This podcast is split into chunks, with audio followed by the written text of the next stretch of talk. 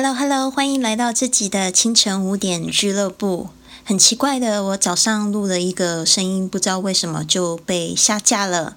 然后这边呢，我就重新录制一个版本吧。那今天呢，是我们这个清晨五点俱乐部在回归的第一天。我想要留下这个故事，也希望可以激励更多人在这个早上五点的时候起床。那我常常被问到的一个问题就是：如果早上五点起床的话，那我应该几点要去睡觉？那这个就要看你就是需要几个小时的睡眠而定了。那如果说你通常是要睡八个小时才能饱的话呢，那你就得呃，就是。呃，要回推，呃，减掉八个小时，那这样子的话，就是晚上九点你就必须上上床睡觉了。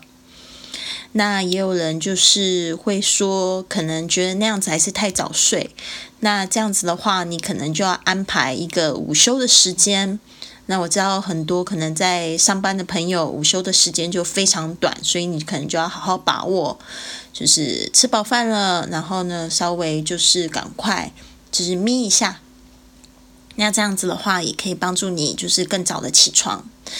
呃，不是，就是更，就是可以帮助你说，可能你再晚睡，晚睡一点也没有关系，因为你可能就是中午的时候已经有睡过了。那第二个问题就是，呃，如果说你这个想要早起，但是呢，怕说会起不来，那我觉得一个就是定立为什么想要早起的目标，这个非常重要的。那就是我在创这个清晨五点俱乐部，有一些朋友呢，他们说，就是因为他们也很想要改变自己的生命，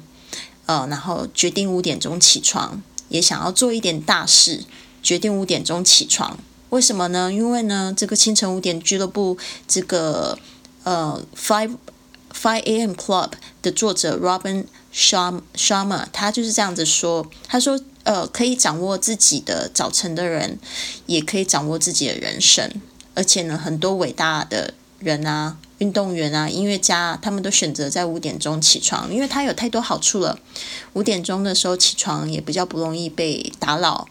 然后也是最安静的时刻，这个时候没有很多人醒着，然后也比较容易专注，运动的效果也会比较好。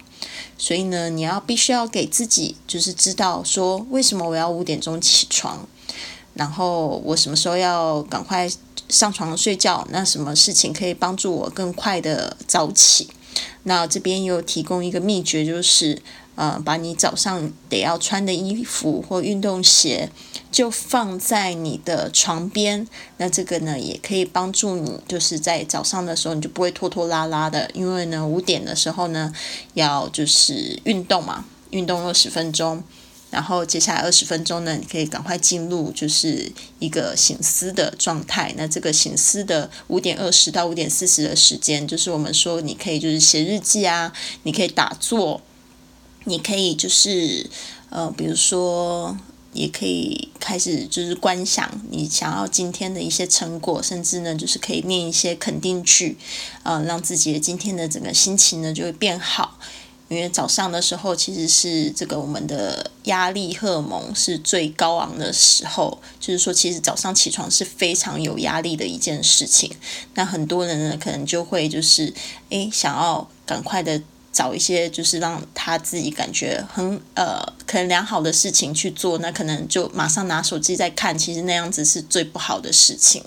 其实最好的方法呢，应该是说去写日记，或者是去运运动，然后让自己的这个幸福的荷尔蒙呢，又可以就是释放出来，你就会感觉到内心比较祥和，比较平静。那接下来的二十分钟呢，五点四十到这个六点，就是做一个读书的部分。那好了，就是说到这边，就是今天呢，我自己就是先暖身挑战嘛，因为我们今天的正，我们其实这次的正式挑战应该是十一月二号到十二月三十一号，就做一个六十天的挑战。那我今天就开始，就是把我的时钟 生理时间呢，把它调过来，因为我其实就是上一次在呃坚持六十天的时候是五月底到六月底这段时间，但是我后来七八九。一直都有出差啊，所以跑来跑去，其实对我这个挑战太大，我根本没有办法，就是很呃很早睡觉，所以我从就是早上可能六点起床，一直到七点起床、八点起床、九点起床，然后就越来越晚，所以我就觉得这样不行，所以我赶快要设定一个这个五点俱乐部的挑战。那刚好就是下个月我也要就是讲一个这样子的主题，呃，然后想说，哎，就把这一段时间的这个心路历程呢，把它记录下来，然后也可以帮助大家。那如果大家也想要加入这个就是清晨五点俱乐部的这个挑战行列，想要从十一月二号挑战六十天，